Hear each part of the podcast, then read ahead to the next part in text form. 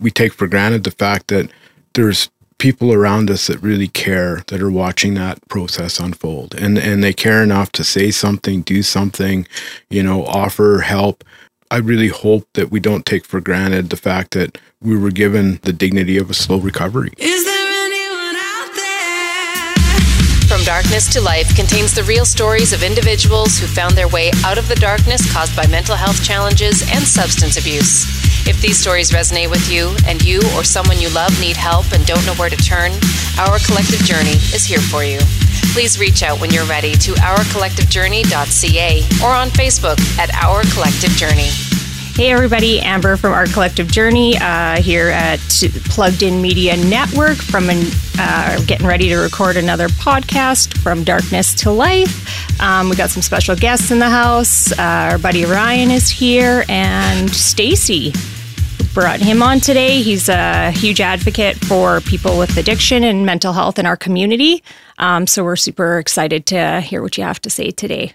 Thanks amber Yeah, you're welcome. I guess I'll start with you, Ryan. How are you feeling today?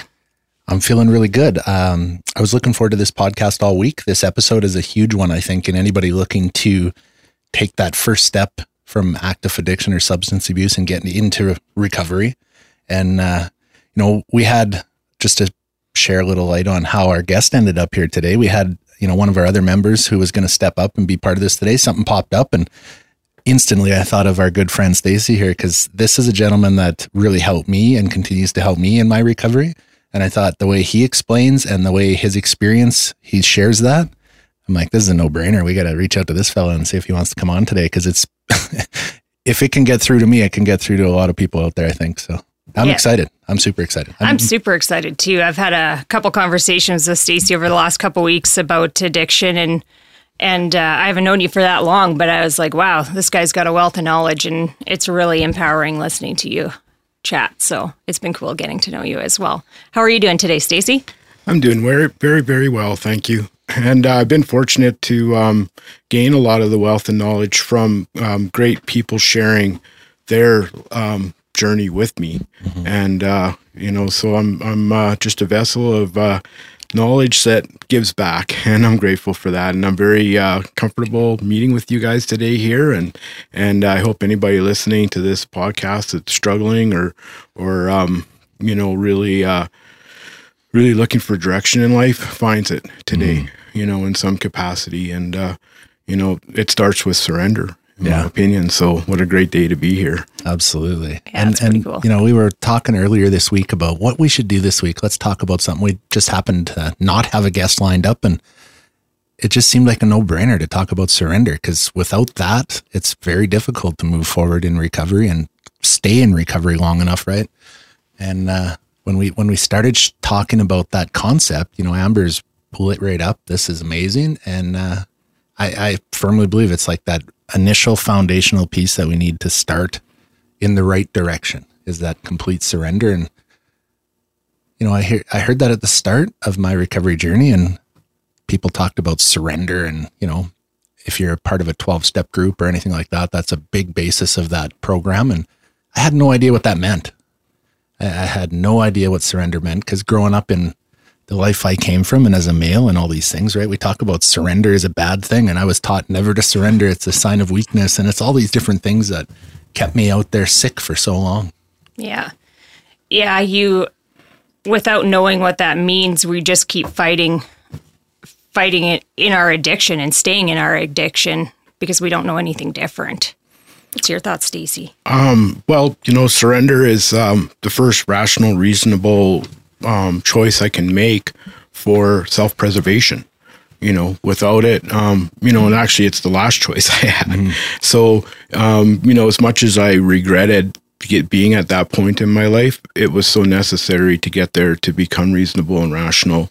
And uh, and the the good part of surrender is the fact that I still had um, the ability to make a decision, you know, and it may have been the last decision I was ever going to make. And, um, you know, unfortunately, I made that decision and uh, it wasn't made out of weakness, it was um, made out of strength. You know, because to to um, choose surrender is you know the greatest um, strength I, I could put forward against substance abuse and and the uh, the difficulties of life, um, that that was going to have any reasonable effect. Yeah. You know, and and they talk a lot about self care, um, you know, being important with part with surrender because uh, you know with, with addiction it's just a long drawn out form of uh, suicide.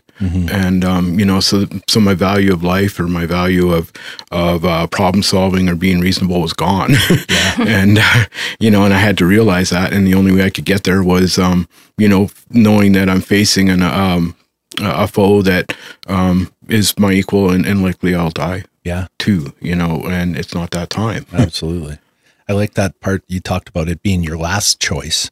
Um, and man, can I resonate with that because we talk about this lots, right? I tried every other way before making that choice. I, you know, and I blamed everybody else. I thought, you know, it's, and I hear this in my, in my, uh, profession and working with other people who are struggling with addiction, right? It's, it's housing's fault. It's AISH's fault. It's my addiction counselor's fault. It's my parents' fault. It's all these other people. And, and for me when i was you know justifying that in my head and that's what it came down to at the end was justifying and rationalizing my behavior and my addiction um, i looked at every other person and i would never once you know look at the addiction itself that's not the problem it's it's the world is the problem it's not me or my addiction and that surrender piece yeah you nailed it i think is the last choice i had to make was man, maybe it is me and maybe it is this addiction. And that's, that's the piece that I cannot control. Like I've been trying to control it for how many years now and it's led me to suicide. Obviously I can't control this, like you said, this foe that's so powerful out there that, oh man,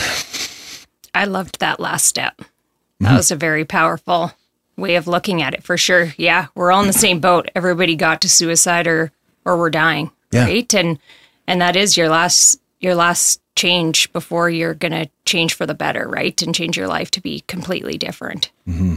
Yeah, it's awesome. Yeah, because like the way we've been step. doing it and thinking for ourselves and trying to think our way out of this, and you know, it's it's a disease that uh, you really can't think your way out of on your own. It's it's you know, and we try it for years and years. I know I did in my experience, and that's all I can speak from. But I tried every other way out there, like I said earlier, and man, it just all led to the same roadblocks and the same dark spots, and and finally, you know, at the end of the day, it led to suicide. Yeah. Yeah. And there was no way that that I was going to get out of this on my own. And that was the that was the place of surrender. And and it's not a I don't want to think for myself. I don't even know if it was a conscious choice at the end. It was almost like an unconscious choice. Just this calmness came over me that it was like, man, I got to try this other way because every other way was not working for me. And then it started to, you know, work its way into my brain and I could start wrapping my head around this, what surrender would look like. And with the help of people at a treatment center I was at and whatnot, it became a lot clearer for me. But it was almost an unconscious decision at the end for me was, yeah, which sounds strange because I don't know how you can talk about it now knowing it was unconscious then, but yeah, it was like this, this calmness came over me like, ah, I think this, this is the other way. And what's the worst that can happen at the end of the day? If that doesn't work, there's always drugs and alcohol. I can always go back to it. Yeah. right? Which is going to kill me in the end of the day. Yeah, don't go back there. No, I'm going to really try not to. Amber. Not today, anyway. Not today. Well, you know, the surrender, I, I don't believe is, you know, the hardest decision we have to make. It's the, the fear of the unknown that underlies surrender. You know, it's like, well, I become so comfortable in my pain and misery that, um, and I understand it. So why change now? You know, even though there doesn't seem to be any happiness, joy, or, or fulfillment there, um, it seems better than living in the unknown you know and uh and unfortunately that's that's just the way of life you know? Um i grew up in alcoholism and i i didn't realize you know what i didn't know uh, and how you know as far as being adult and and maybe not having some of the living skills that were necessary to you know live the way the rest of the world was living. And you know and I had to surrender to that early in recovery and you know and, and it falls into our spiritual principles of um you know, where this knowledge came to me from outside of myself that, you know, showed me that, you know, I don't have to live the way the rest of the world's living. I just have to live a life that I can find acceptable, that I can find happiness, peace, and joy in. And, uh, you know, so I had to surrender some of the beliefs that were false. You know, I had to surrender some of the life skills that I learned that um, may not sustain me for ever you know and uh, and it was kind of a backwards process you know we talk about getting here by you know figuring out what we're powerless over and how unmanageable it's making our lives. Unfortunately, surrender works backwards for me in that capacity where I find out how unmanageable life is to learn what powerlessness means. You know, life is showing that I'm, you know, um, some of the things that the decisions I made have, you know, caused me pain and suffering in, in my latter years. And, uh, you know, and that's just a, something I can't change. So, you know, and either way that I learn, that is going to be a valuable skill to me for everyday living. Yeah. You know, Yeah. That's pretty amazing. I could just sit and listen to you talk.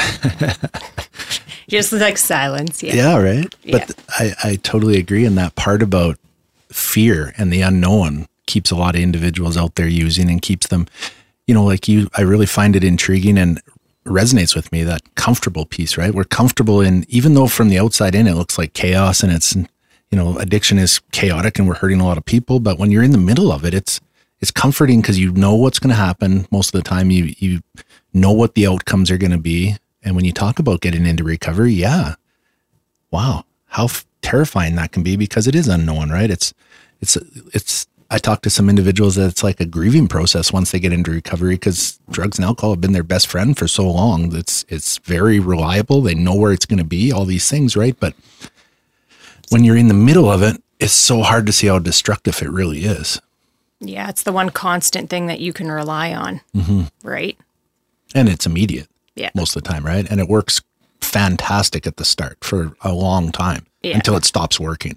Yeah. and that compulsion and that obsession takes over and the eventually psychosis and all these things right and we're suddenly doing things that we never thought we were going to do in a million years and suddenly we're in the middle of that and uh, yeah it, it eventually leads us to those dark places that we talk about all the time on this show so that's the terrifying part is what does recovery look like especially in those circles of active addiction there aren't many examples of what a recovered person looks like or what recovery looks like or you're surrounded by like-minded individuals that are using and drinking and whatever else is happening and that behavior that goes along with it and you don't have any examples. So yeah of course it's going to be terrifying to think. I've talked to so many people that just say there's well there's no recovery in this city. I'm like hmm weird. Here i'm surrounded today by two you know individuals who are recovering and it's amazing once you get exposed to that network once you get exposed to it, you find it's larger than you could have ever imagined. Mm-hmm. Yeah. And that's what I noticed because I, I just didn't think I didn't have all those resources, right? And not knowing. And then I know it now as an adult. And yeah, there's so much out there for people and support groups in our community that could be helpful to them. Yeah. Getting uh getting past that, you know, surrendering and then getting past all those fears is the hard part, but there's lots of people in this city that can be helpful.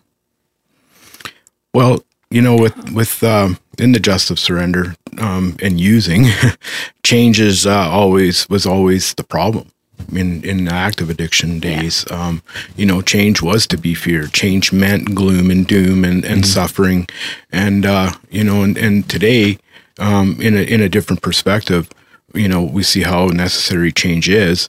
But uh, that process to change only really comes one way. you know, when we our, our best thinking is exhausted all other avenues. And uh, and then we find that that acceptance to that change. And and you know the the battle comes from the resistance to it.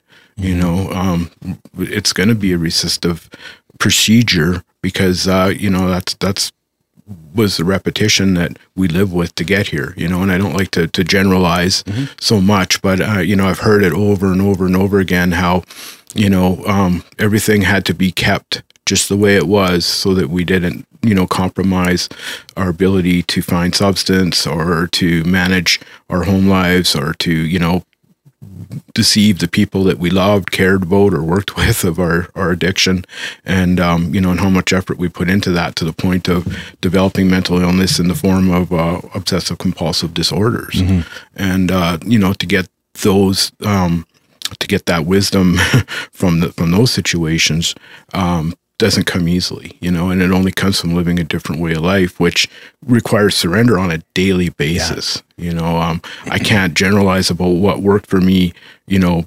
many years ago or decades ago because it probably isn't working for me today. You know, I have to get up today and surrender continuously. You know, I turn on the TV, see what's happening in the world. I got to surrender because I can't change it. You know, um, I look at my my day timer and I see what I need to do today, and and that I do. You know, accept. But the rest I have to, you know, surrender to to find, you know, what what the wisdom is there. Yeah, for sure. And I think that was a big realization for me as I, you know, made it past year one and year two and, and I got into some some form of, you know, long term recovery was that repeating that surrender on a daily basis. Cause at the start, you know, I went to treatment and I am presented with this program of recovery and okay, step one, you got to surrender and admit your powerlessness and your life's unmanageable and all these things, right? And I'm like, okay, I, and it took a while, but I did that. And then it, you know, it was explained to me that, okay, it's not one and done. Like this is something you're going to have to do on a daily basis. And there's been times early in my recovery that I would test that and I wouldn't surrender and I'd start doing things my way again. And man, things got crazy in my life, right? I was running on my own will and I was worried about the rest of the, like you said, Stacy, the rest of the world and the things that were out of my control. I was worried about them all and trying to control them in my mind. What am I going to do to change the outcome of this? And it was all stuff that I had no influence over. And then it was when I met, well, you were a big part of that for me, Stacy, when I moved to Medicine Hat and and just listening to you talk and based on your experience and what this means to you and these principles of life and it, it really hit home that this is a daily surrender, right? And we talk about this lots too, where if I don't do it, I can tell throughout the day. And it doesn't take very long that, man, uh, something's missing today. What's going on today? And it's, yeah, I've tried to take back, you know, my old way of thinking. And that surrender piece is so huge on a daily basis. Can't remember what I was going to say. Squirrel, Yeah. that's all right. This happens in this room quite to often. me. You know, and w- when you talk about, we were talking about, you know, what brings somebody to surrender. And I think it's that, that concept of when the pain of staying the same is greater than the pain, the pain of, or the fear of change, right? And it's that fear piece when my life became so painful at the end that I was going to take my life. And obviously it didn't go that way through the grace of my higher power or God, as I like to call him. But, you know, the next day it was like, man, I'm terrified, but it, surely this journey into recovery or trying this other way isn't going to be as terrifying as last night was. And that was that where the balance shifted a bit. And I was willing to look at surrendering to this new way of living because, oh my goodness, how dark and gross was that last few minutes of my life? And surely this can't be any worse. So what do I have to lose than try to get into recovery? And I think that pain and that fear goes hand in hand at the end, right? We fight for so long. You know, I, I work with so many people that come into my office or come in, you know, I talk to them on the phone or whatever, and I hear, I don't know. What do you what do you want to do? I don't know. Or what do you think the problems are? I don't know. And really I think they do know it's that fear piece though that keeps them from taking that step into into that action piece into trying something different. It's easier and I can put myself in those shoes early on thinking it was so much easier to say I don't know than to try to take accountability for the pieces I do know that are ruining my life, but I'm too scared to look at changing them. And uh, yeah, it was that morning when I surrendered that that shifted the scales for me. And and now I like we've talked about surrender is the biggest piece of my life and it doesn't just come with recovery or it you know it doesn't pertain to active addiction. Um, it pertains to everything in life. Like you were saying, Stacy, you flip on the news, it's chaos out there in this world right now. But what can I control about it, right? And what can I do about it? Not a whole lot in sitting in my living room enjoying coffee and my PJs. So I better just surrender to this today. Yeah, I've turned off my social media because I was definitely getting down a rabbit hole with that, and it, it worries me. Mm-hmm. Like it, it wholeheartedly was worrying me to the point I was like feeling like I was going to start losing sleep, and I was like, "Listen, yeah, this isn't something I can control," and that's similar to coming out of my addiction too. And like you said, like what is the what is the worst? Like I was homeless. My life is far greater today than it was then. And have I had to work through some really hard things in my life? Yes. Did I have to face some really shitty stuff that happened? Absolutely. But my life is far greater for all those things. Yeah. And and I'm still learning. Like going through the like the 12 steps has brought even new things to my life and and changed, which is super cool. It's probably why I get stuck like just listening to you guys because you you know you work through those steps a, a little while ago and you have so much knowledge and some of them is still very new to me and and I know Ryan talked to me a little bit about like you know the surrendering thing of like not knowing what's to come and just maybe having a moment with yourself in the car to be like all right I'm going to chill out because there's really not much I can do and let myself relax and get mm-hmm. back to my day. Yeah. And I've been trying to do that, which is super cool and I love it. Yeah. Yeah. It's so helpful. inter- It is, right? You take that stress down and take social media away and life's chaoses away and yeah. Got one life to live.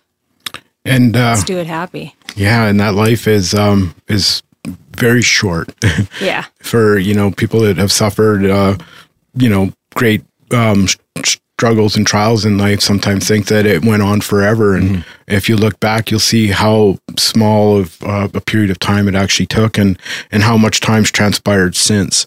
You know, and that's what I find today uh, for for using this principle on a really daily or, or moment to moment basis is the stuff that um, you know, I'm worrying about, and and by the way, worrying is is just waste of time today. I've found the stuff I'm worrying about it's already happened. Yeah. It's already in the past, and uh, you know, and that was one of the the most difficult um, areas of life that I did have to surrender was that hope for a better past. You know, um, there there was no changing it, and uh, and the timing was divine. You know, things happened um, the way they did for a reason, and um, you know, and I don't always understand that reason, and and that's part of the surrender process. Is you know is being able to reason that part of it out. Is you know this isn't a painful process. This isn't going to you know cause suffering or strife for me it, it's just the way that i'm going to gain knowledge and and living skills for the future um, so you know i don't have to focus on the past you know and um, and fortunately today uh, with surrender when when i get the fight out of the way i can look back and garner that wisdom and and see clearly you know the blessings or the reason why certain um, instances did occur, you know, or experiences. And, um, you know, you mentioned grief, Ryan, and uh, that's one of the most difficult areas to to surrender. You know, the loss of a loved one, the loss of a, a, a, a job or a relationship.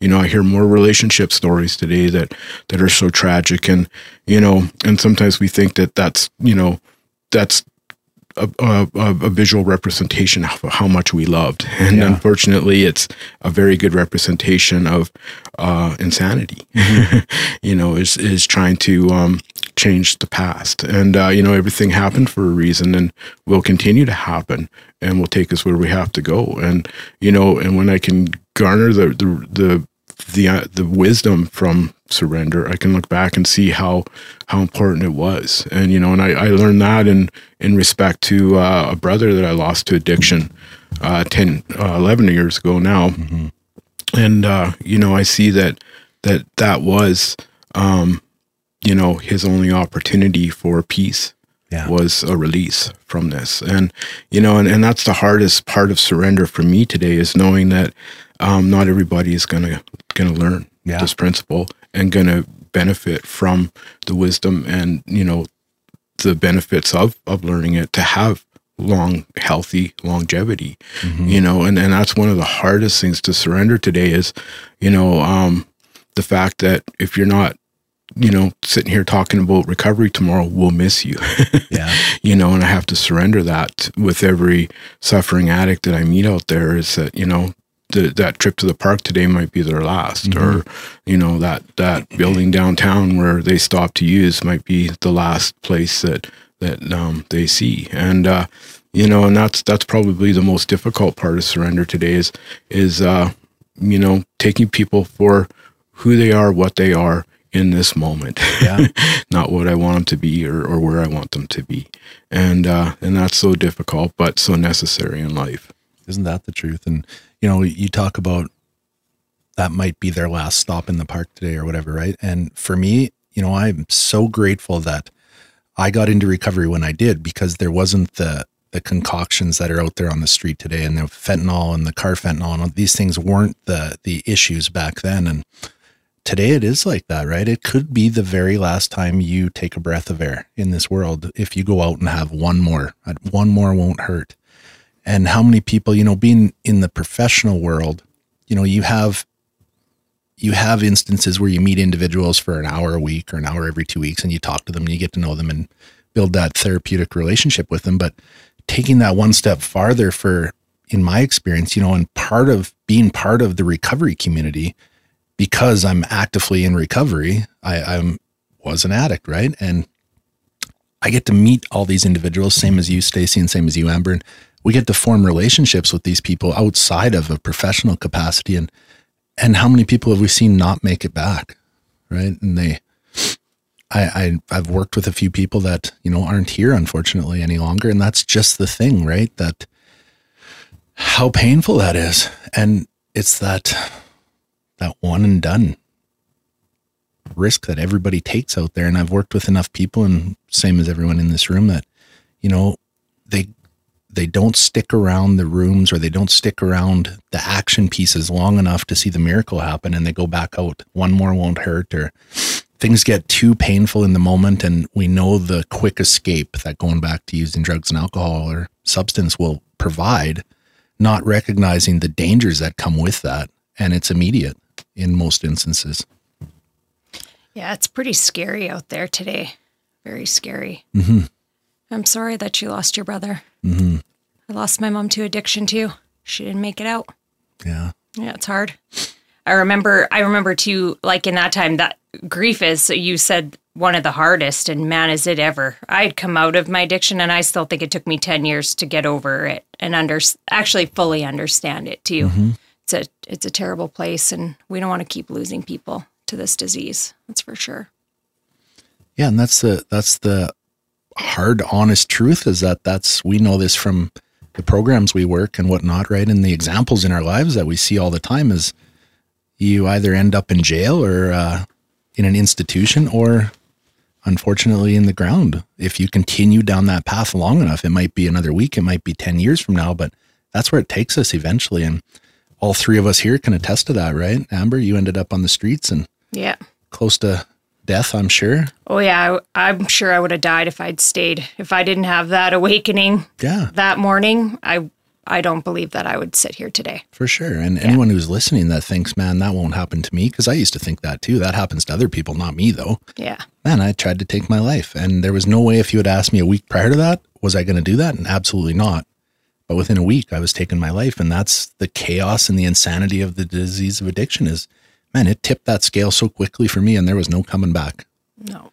until the pain and the fear, you know, I could figure those two out and take that unknown crazy step into the unknown, which is the which is the scariest step I had to take, I think, which seems so bizarre after what had happened to me, but um yeah, going to treatment for me and and I was fortunate enough that the treatment center I went to was you know, for me anyway, it worked for me and it resonated with me was a 12 step um, program that I could resonate with. And I had the opportunity to connect with a few individuals that worked there who had lived experience as well. And I could resonate with some of their stories. And they took me through step one thoroughly, which was a massive eye opener to me because I had tried the program once before and, you know, I'll do it my way. I'll do Ryan's 12 steps. and it doesn't work that way, right?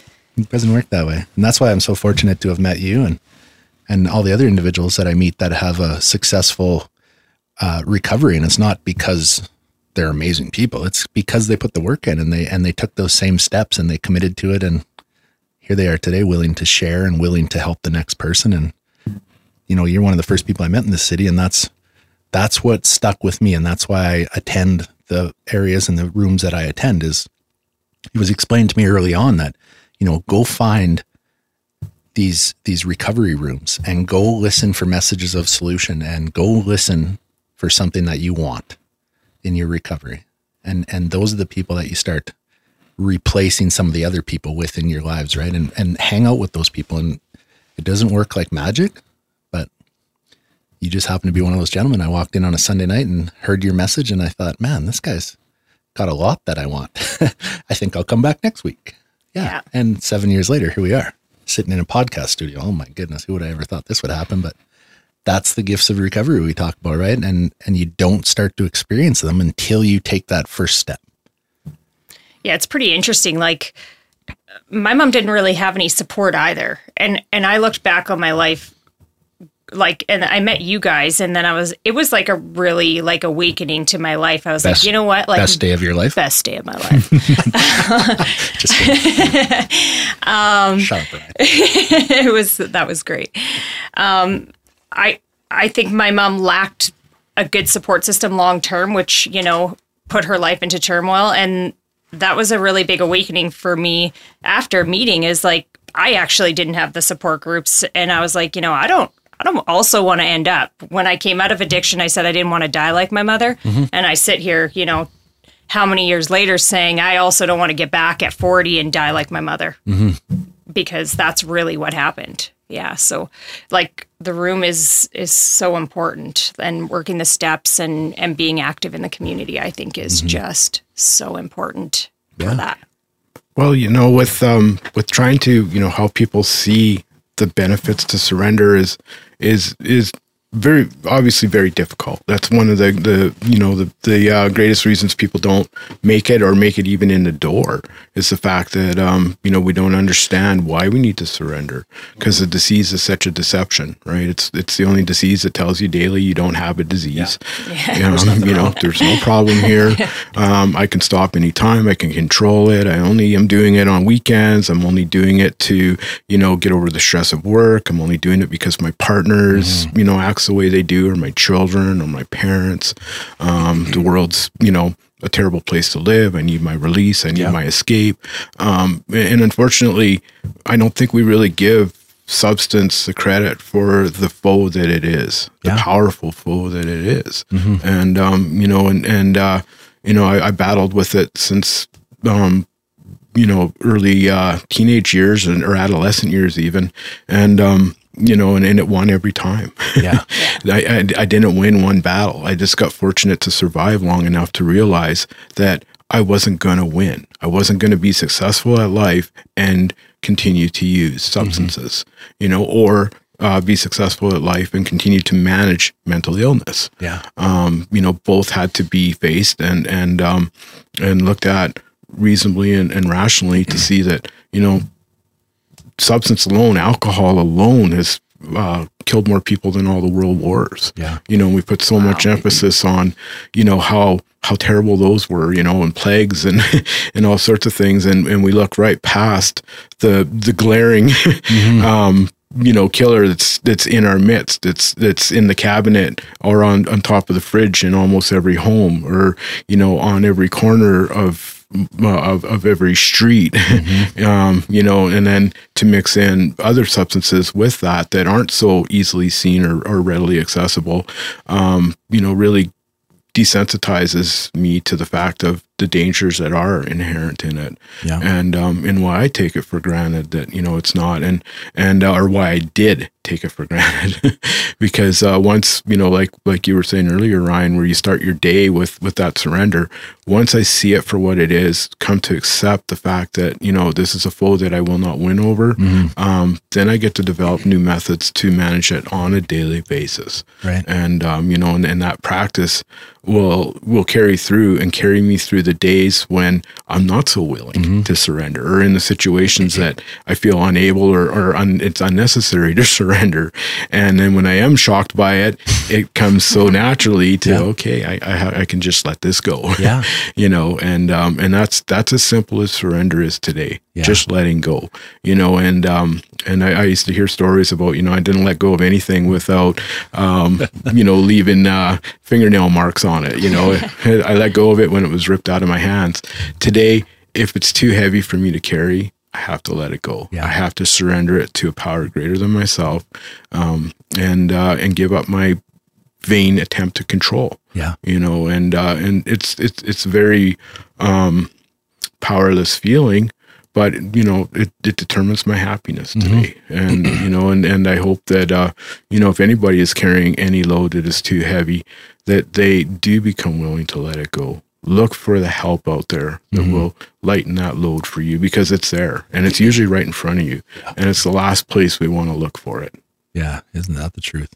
You know, it's so true what you're speaking to there, Stacy, because you know I have a lot of individuals that ask me, or they can't believe what my, you know, they know me nowadays and they can't believe my lifestyle used to be what it was. You're so calm and you're so this and you're so that, right? And that's the piece that got me to where I am today. And this demeanor and this serenity that I have in my life is recognizing what I can control and where do I put my energy today. And it's not in, you know, the peripheral and it's not in the stuff that's on the outside that I used to worry about all the time and try to manipulate and control. And that has been the biggest game changer for me, you know, spiritually and, and in that serene living is recognizing what I can control and letting go of all the rest. You know, the fight is over. I don't have to, like you said, put my nail marks and all that stuff anymore. And that has been a life changing mind alteration for me is, uh, yeah, don't fight the things you can't control. But it sounds easy because in my previous life, I thought I could control everything. And it wasn't until that's, you know, that concept of surrender. And I really, it didn't happen overnight. It took a lot of reading, a lot of listening, uh, a lot of listening to other people's experiences, what surrender looked like for them, and and eventually it came, and it was like a weight being lifted off my shoulders. And uh, if I, yeah, it's a daily thing, and and my life continuously gets better as long as I remember that principle. Yeah, that's something I, I work on still to this day. It is not an easy thing to oh. give up. My husband would tell you I would fight him all day long to win an argument or something. And I've definitely changed a lot over the the last couple of years in that because I didn't even realize it was like a, a defect that I had, right? Because nobody, I lived by myself for forever, so nobody ever had to call me out on my shit either. But yeah, he does Yeah. and yeah, it's control is a really big piece that comes with that, and it's crazy. You can be think you're in control of even the smallest things I find in your house that Yeah. you know you just cling on to, whether it be cleaning something or who didn't clean something. Like it's Mm-hmm. ridiculous. Yeah. It reminds me of that saying we hear it all the time is um, I'm I'm sick and tired of being sick and tired. And for me, the way out of that was surrender, right? Because I tried to think my way out of that. I tried to put the blame on everything else, but at the end of the day, it, it all came back to me and my choices and what can I do about the issues that I'm struggling with. And it came down to surrendering and and then what's next? What's the action piece, right? And it's it's that's where the groups of recovery, the 12 step groups came in for me is it laid out the action steps for me. I didn't have to, you know, come up with reinventing the wheel again. And I just have to be willing to believe that this is going to work for me because it's worked for hundreds and thousands and millions of other people before me. And it all starts with surrender. you know that um the whole time factor there of you know getting to that point or going through that process and and i think we we take for granted the fact that there's people around us that really care that are watching that process unfold. And and they care enough to say something do something you know offer help. And um you know and and i I really hope that you know that we don't take for granted the fact that we were given you know the dignity of a slow recovery to get to this point of surrender. You know and I look at the things that that you know I went to to war over some of the littlest things you know and and how fruitless and useless they were Yeah. you know but it was the process that I needed to go through to find the way that I needed to to move forward Right. and um, you know, and how how fortunate I was to have people around me that you know were um, capable of seeing that, and uh, you know, and I learned from their surrender, but I learned after. Yeah. I learned by looking back, going, "Wow," you know, like they would pick me up at the pr- at the drunk tank in the morning, or send me money in prison, or come to the hospital with, you know, clean clothes or or, or shoes. You know, I'd, I always lost my shoes. you know, some of The shoe bag.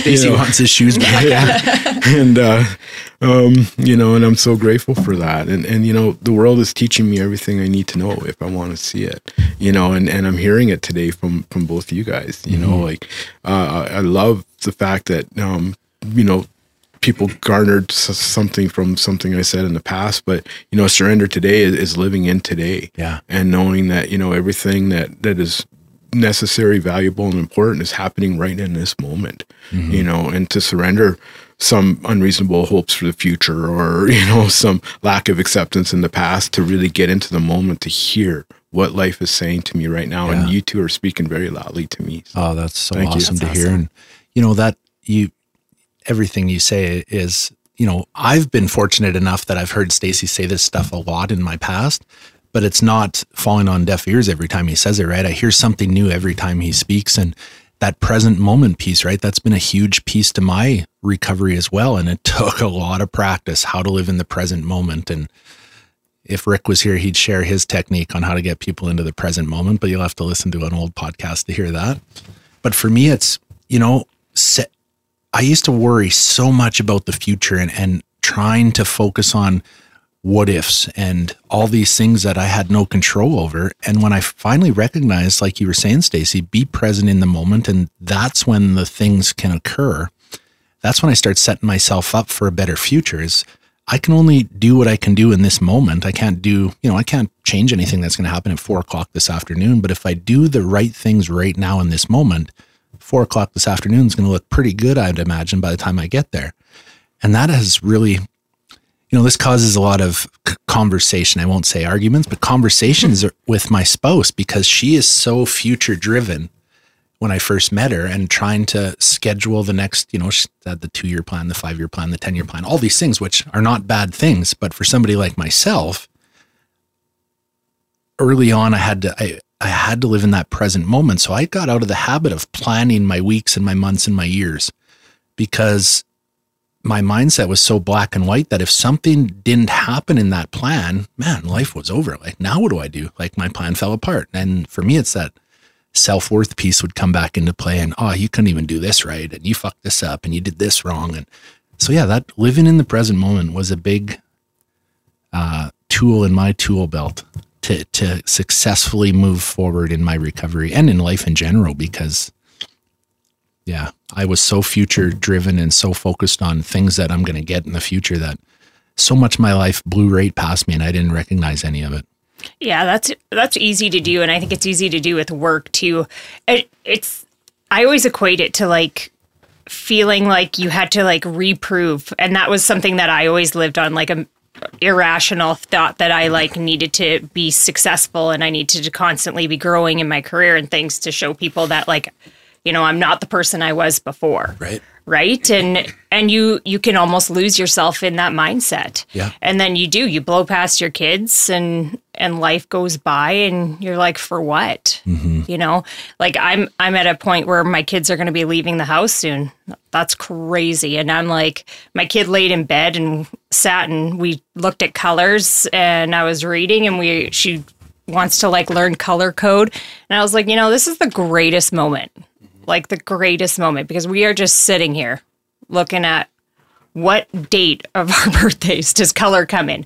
And you know what i mean? Like you miss out on on that stuff when we're just zooming by and always focusing on on what's next what's next what's next. And you do you That's lose true. you lose the present and i was like i did i just had like the best moment ever she was mad at me the day before so i was like oh no she loves me win, win it mom. was a win for mom, yeah. But it was like eh, we had walked, she got upset, and just being able to have those moments is Yeah. is so much more valuable Well, and it's so true, right? than Like, the career chasing, income Yeah. chasing. well, that was me in my previous Yeah. life, right? I, I was tied to this.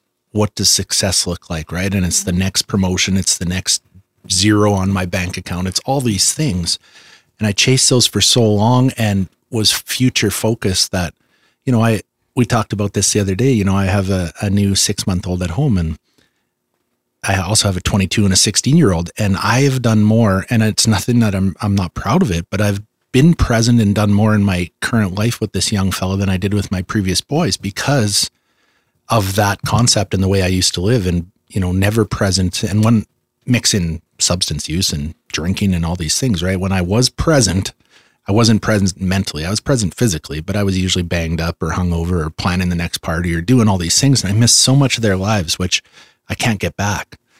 And that's the piece now I focus on is, you know, those present moments with with Oliver and uh yeah, just soaking them all in because I know how fast they go. Suddenly you have kids ready to leave the house and suddenly You're like, where did that, where did time go? Totally, right? Yeah. And and that's another we speak about this lots on the show. That's another gift of recovery is that present moment piece and seeing things for what they really are and the importance of them, right? And the lack of importance in the other things that we used to look at and think that was what drove our life. And now it's like I don't give a shit. Yeah.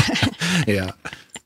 And that, and that is really the ultimate you know example of of surrender is that our values and our belief system does change. Mm-hmm. And it changes to you know fit our new reality. You know like i i know that the mental illness that i suffered in life uh, was directly related to my view of how I thought I was expected to live in this world. You know, to be a man, to not show emotion, to be career orientated, to be the provider. I guess is the, the, the the simple way to put it. Um, you know, and uh, to to suffer was really the the bottom line. Was you know put your personal feelings aside and, and wants and concerns and suffer for the greater because and uh, you know and, and i believe that those were misplaced beliefs and values Yeah. you know and they were unattainable and um, you know the fact that um, surrender helped me to see that um, it, it is the value in it Yeah. you know I, I didn't have the good fortune to bestow new new you know beliefs and, and values on uh, children i never had a family or ever had children but um, i see the value in breaking those cycles today Yeah. you know to stop this um, you know I, I I- heard a friend share not too long ago that you know if, if you're concerned she was looking at uh, a potential um, boyfriend slash uh, future husband, and uh, she was told to, you know, well, look at his father, and whatever his father is, is what what he's going to turn out to be. and I was just amazed when I heard that, and uh, you know, and, and I thought, boy, you know, that that is the perception of our world is that we carry on the patterns of our ancestors, and um, and how hard that is to change, and and that will only change when we see, you know, the fact that maybe some of the things that we learned to you know learned as growing up had to be had, had to be let go of. For sure. you know the false belief systems that that uh you know weren't truly um best for us. And you know and and uh how to break those cycles. The cycles would happen over and over and over again in addiction. You know the same things would happen. Maybe it would take a little longer or a little shorter for things to reappear over and over again. Um you know through this process that can stop Yeah. you know that truly can stop. And and maybe we're not the person that we want to be but we'll certainly be the person that we you know we could be in the future you know? And, uh, and and as long as i can find it acceptable today um i'll be all right. And uh so you know all those things sort of are are branches of the same tree. And you know and i listen to you guys and how you're instilling new pertinent values in your children today and hopefully they won't have to suffer the degradation and and if they do you know we get to be that living example of well we can come back from that Yeah. you know and and and uh you know we won't ever have a chance to do this day over again. Mm-hmm. So you know what we do today is that important you know? So if it, i can you know i know my parents did their best. Even though i grew up in alcoholism and, and very dysfunctional living processes with mental illness and addiction um you know i know that they did the best they could. Mm-hmm. And they did provide me with enough living skills to survive to this very moment in time you know and I, I got the opportunity to refine those as an adult but we really only get one chance to influence our children prior to them becoming adults Isn't that the you know truth, eh? or, or i don't want to say generally we because i never had that experience but in my experience i've noticed Yeah, for sure. so Yeah, I think the cool thing, like too, with mine in in their age today, is if I know that sometimes I can be reactive too, and not, you know, not have the best outcome or say the right things, but I I can apologize to them today too for my wrongdoings and let them know that I was wrong in a situation that maybe didn't go over as well. For sure. right? And I think that's pretty cool. too. Accountability. Accountability, yeah. I was an asshole today. Sorry. Yeah. when I think breaking that cycle, like you were talking about, Stacy and and Amber and I, yeah, we have a chance to do it now, and we're working on it. And it was that you know you talk about values and stuff, right? And and your parents doing what they could and doing the best they could at the time, and all those things, right? And and Rick and I had our moms on here a few weeks ago, and and that's what we talk about too. Is it's not about assigning blame, and we're not blaming people. It's people did the best they could at that time with what they knew, and based on their generational upbringings and these things, right? That was their normal, and we're not blaming anybody for it. But when I got into recovery, that whole piece around surrender, you know, it it it coincides with my core beliefs that I was brought up with, and they weren't serving me, and and that's cutting that that uh, cycle is surrendering to these values that really weren't mine and they're not serving me anymore. And now I get a chance to figure out who I am and what values do I, what do I, Ryan, what do I value in life? And those are the things that I can start, you know, exhibiting. And those are the things that, like you said, people are going to learn from what they see and what we're doing, right? Actions speak louder than words. And, and that's what, you know, the people around me see today is this person, not who I used to be. And that's all comes down to that surrendering piece too. I surrendered to not knowing what was best for me, not knowing that uh, my my value system was kind of skewed. and and that's, you know, surrender isn't just throwing that white flag up. It's it's that's part of it, but it's like, okay, now what? And what am I really surrendering to? And that's, you know, the basis of this whole conversation is it's it can be complex, right? But it all starts with acknowledging that, man, what I've been doing isn't working for me. Yeah. Well, now what? I think the cool thing with kids too is even though, you know, you may have missed out a little bit on on times when your kids were young, I we still have a lot of life to live and our kids I don't think kids ever stop looking up to their parents and what they're doing and the decisions that they're making. As I always tell people, there's it doesn't matter at what age you you ask for help because there's no right or wrong time to change our habits and behaviors and how we think and feel. Mm-hmm. Right. Christ, I was 40 before Yeah. I asked for help. and, and time really is the ultimate Yeah. wild card in life, you know. Yeah. And, and I, I I think it devalues the fact that I put it that way because when I start talking about, you know, quantum physics and things like that, you know, uh, time is is that thing that. Um, things only happen in the time that they do, you know. So hustling, uh, pushing, forcing solutions, they're not gonna, you know, provide the results that we're hoping for. They seem so obvious, you know, when things aren't going the way I want them to go, I'm going to force a solution. I'm going to intervene and react or act, you know, and and uh, try to to guide things in a certain way. And you know, like like you said, um, th- it happens when it happens, you know, and I see that with people with children. I see it in my own life. Yeah. You know, I know that I'm only where I'm at today because it took this much time to get here. you know, I didn't get here the first year I tried this or the fifth year, or the 10th year, you know, it, it, the, the timing is, is divine. And, um, you know, and in that way, um, that reminds me of, of truly surrendering on a daily basis is the fact that, you know, if there's one thing I truly don't have control over, it's time. Yeah. You know, and, and that's why um, it, it it's important to do what I do when I do it. And I hear that from you guys when you when you talk about your, you know, experiences with your children.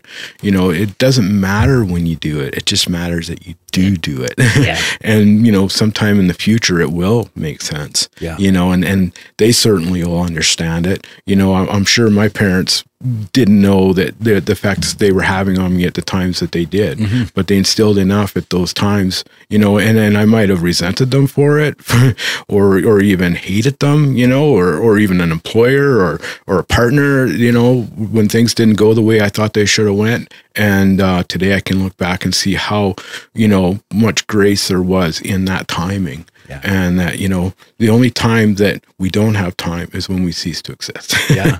then, then time's no longer an issue, you know. So um, I'm very, very grateful for that, you know, ability to surrender to that part of life today. Wow. I always just find myself in awe. Let's just hang out here all day. I'll listen to you guys chat. Oh man. Um, you know, it's funny. I was looking, I, I always, when I sit in my office and I always look around, I look through different literature and always trying to do something, right? Because if we're not learning and we're not, we stop growing, right? When we think we know it all, we don't know anything then. And no, uh, anyway, so I'm always looking and I'm always keep my eyes open and I'm, I'm not just recovery literature, just in general, right? And you kind of reminded me of something, Amber, when you talked about 40 years old. And, and I think it was, I think it was Carl Jung that, that said, you know, you don't really start living until you're 40. Everything up until then is just research. And and man, can I ever relate to that? Because I used to say that a lot to myself when I first got into recovery. I was like, yeah, he's going back out to do some more research, or I went out to do some more research, right? And and uh, and that really hit home for me. Is man, all the research I did and the time that you're speaking of, Stacy, and everything had to. It's funny that it just hinges on 40 because that's, you know, it's about me again. It's all about me. but no, it's it's like the timing had to be right. I knew that the consequences were piling up. I knew these things, right? And I knew what I was doing was not working, but it wasn't until that specific moment in time when I was ready to to throw that white flag up and say, "Fuck, I am done fighting. This has been exhausting and it's not working for me." But yeah, you're right. It comes down to time, and we have so many people that reach out to us that, you know, I have so and so struggling daughter, insert daughter, son, spouse, whatever it is. What can I do for them? I want them to get fixed today, or you know what I mean. And it's like the timing piece is so huge in that because if we could fix people, man, we wouldn't need to have this podcast. We wouldn't need to have therapists just to fix people. Yeah. if it was easy to tell people to stop and they listened and it worked, yeah, addiction would cease to exist. right? How well did that work for Nancy Reagan? and the and the just stop. Drugs are bad. But yeah, it's it's unfortunately it all comes down to the individual and the timing and when the when the surrender is the right time for them. And a lot of it is unconscious. Some of it's conscious. It's hard to say, but you know, I've read another quote that talked about the unconscious until the unconscious becomes conscious, it'll run your life and you'll call it fate. And when I started looking at that, I'm like, isn't that the truth? Because for me, that ran my, li- oh, this is just how it's supposed to be. This is what it's going to be like for the rest of my life. And that unconscious, until I brought it to the forefront and surrendered and became accountable to all that shit, you know, then I could start seeing that, man, this present moment is going to direct some of my fate. It's not, you know, all that negative stuff I was doing wasn't fate. It was all me. Yeah. Yeah. Yeah. Our lives weren't designed to go down into turmoil, and that's not a way to live for anybody. Mm-hmm. And living that way is a terrible way of life. Oh. I know it was for me. And I do, I remember feeling like there was nothing that was going to get me out of my addiction. Like, yeah, life sucked. I thought, I got no hope. There's nothing that I want in life. Like, yeah, just the pit Yeah. Right? Until you, it's like, yeah, you do, you have this moment and you're like, man, maybe this isn't how I live. Mm-hmm.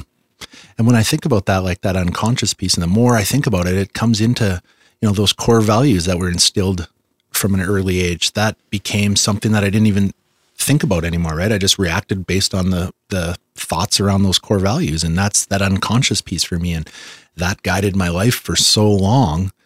And a lot of the negative stuff that came with that concept of, like you said earlier, Stacy, what a man looks like, what do you? we fix our problems, we don't talk about our emotions, we don't talk about really anything. Um, until I recognized that and could move it from the unconscious patterns of my life to be more present and focused on it. And then I can start changing those things. Yeah, it's been a huge. When people say you got to do the work and do the self work, this is the stuff we're talking about. It's not just reading a unfuck yourself book or whatever it is, right? It's like maybe that's step one, but for you, but it's the work that comes after it and it's continuous and it's, yeah, like you alluded to earlier, Stacy, it's a daily thing. It's not, you know, just one and done. No, I think anything in in our path has the potential to derail us if we're not if we're not consciously or unconsciously worrying about our recovery or focusing on our recovery, not necessarily worrying. Well, and you know, like uh, I, I did actually mention earlier about you know surrendering to the fact that people may not get this right away, or loved ones may not change right away. It's it's to help um, give them the dignity to keep coming back until they do. You know, I couldn't change until the day I changed. Yeah. And, uh, you know, and the one, I I always hear, you know, families and friends of and loved ones of people that are, are suffering in addiction and mental illness. They're, they're so fearful of losing that person in their life. And, and I tell them over and over, you've never truly lost somebody if you're still there. You know, you've only lost somebody if they can't find you. Yeah. And uh, you know, and, and that's that's a surrender to this terrible, terrible disease. Is the fact that, you know, we have to let people find the their way here. Period. You know, and if they got to keep going back out there and and staying with what's familiar until there's absolutely no other choice, that's what it's going to take. Yeah. You know, and and if I got to sit here forever until they come back, I, there's no better place to be. Yeah. Waiting the for truth? them to come back in the door you Yeah. know um, so when someone does want to change their life when they do want help when they do want to reach out i truly hope i'm i'm here to grab their hand when they reach for it Yeah. so Absolutely. That's the beauty of, you know, the rooms Yeah. is uh there's no wait list. There's no sign up sheet. There's no you just show up and they're always going to be there. Um and they're always welcoming. And it doesn't matter if it's your first time or your your 20th time back through those doors. What really matters is you're coming back through them and you have the opportunity to come through them again and you know I was they were there for me when I came back through them the second time. You know, I didn't get it the first time either. And and without those rooms being there, I don't know where I'd be today. But for me, it was, you know, that that warm, welcoming. We're just gonna kind of love you until you love yourself, and and that's a process too. You, you know, nobody ends up in in the twelve step rooms or in an addiction counselor's office because they want to be there, right?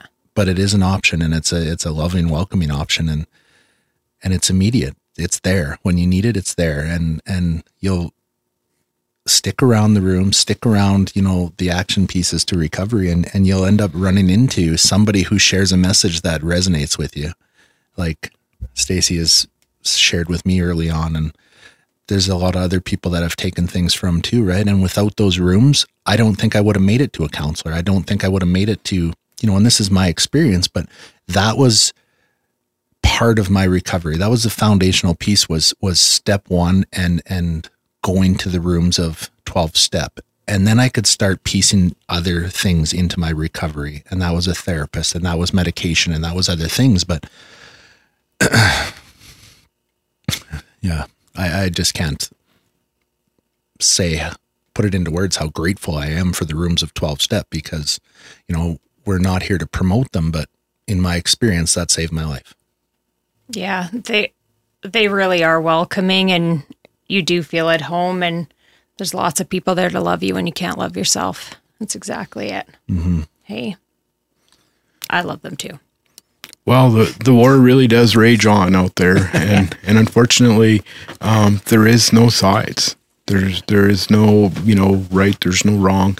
Um, you know anybody in active addiction or fighting mental illness knows that uh, the the enemy is demoralization, degradation, and and um, you know just just an unhealthy way of life. Yeah. and you know that's that is the enemy today, and uh, you know we don't need to live in that degradation. No. we don't need to find you know foes out Yeah. there. The foe is you know unseen but very real. So you know um, hopefully that takes the stigma out of the battles Yeah. that we fight to get here. You know to really help feel like we belong. And uh, you know I know it sure has worked for me. And and uh, you know I, I I don't just speak to the person suffering with the addiction today or or you know or the illness. I, I speak to the friends and, and loved ones that are supporting them, you know, to to really help them see their way through. Because unfortunately, you know, the the the drugs, the alcohol, they'll show us what powerlessness and unmanageability is. You know, for our loved ones, seeing our lives deteriorate is an insanity that there is really no um, help for, you know, in some areas. And uh, yet there is. Yeah. There's solutions for that as well. Um, but it's by far the more painful um, experience to have to to watch a loved one, you know, deteriorate to this disease. And and uh, so for those people, you know, we think of you as well. Oh, thanks, Stacy. Amazing. It's been an absolute pleasure having you on today. Thank you so much for being here. Absolutely. Thanks, Amber. Any last words there, bud?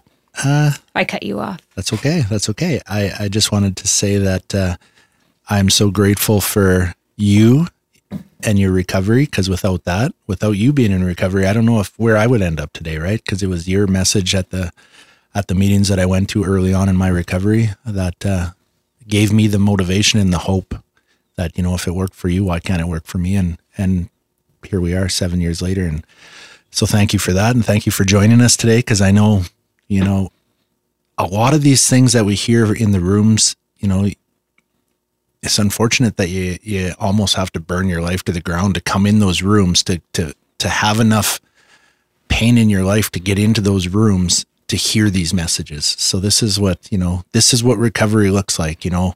We talked about early on the fear of the unknown. Well, this is what the unknown can be. Is is this what we're doing today, right? It's it's every day isn't sunshine and rainbows like we we like to say, but we can get through them all and and we can continue working on our recovery and we can continue to benefit and to you know make positive change in our lives and it's way better than it ever used to be so anyone who's out there struggling you know and you're you're closing in on the end you're just too scared to reach out or too scared of the unknown this is what the unknown can look like and and recovery is amazing and there's a lot of people out there that want to help you with it they can't do it for you but they're there to walk beside you and help you with navigate it so just thanks for coming in today, man. It's, it's amazing sitting in here. It's so great. Yeah. I love listening to both of you guys talk. It's been a wonderful experience for me. It always is in this room. And so, yeah, thank you both. Hope you have a wonderful day. Thanks, Amber. Thanks, Ryan. Thanks, Amber. I'm truly grateful that I was able to speak with you guys today and uh, that you have this wonderful podcast to reach out to people. Um, I'm grateful that, you know, I've been able to affect your life, but I know that you know I'm just standing on the shoulders of giants. You know, there's people that that helped me get here, and and uh, you know, and I barely even made a start at this recovery journey. So you know, anybody out there that that's just starting, know that you know there is a future. So thank you, both of you. You bet. Absolutely. Look forward to having you back. For sure. The end. The end, wizard. From Darkness to Life is an Our Collective Journey podcast. These are the true stories of struggles and triumphs against addiction and mental health challenges. If these stories resonate with you, and you or someone you love need help and don't know where to turn, Our Collective Journey is here for you. Please consider supporting OCJ by visiting ourcollectivejourney.ca and clicking donate. All proceeds go to supporting the health and wellness of people in our community. Hosted by members of Our Collective Journey. Produced by Rob Pape. Engineered, edited, and directed by Dave Cruikshank. From Darkness to Life is a plugged in media network exclusive. Thank you for listening.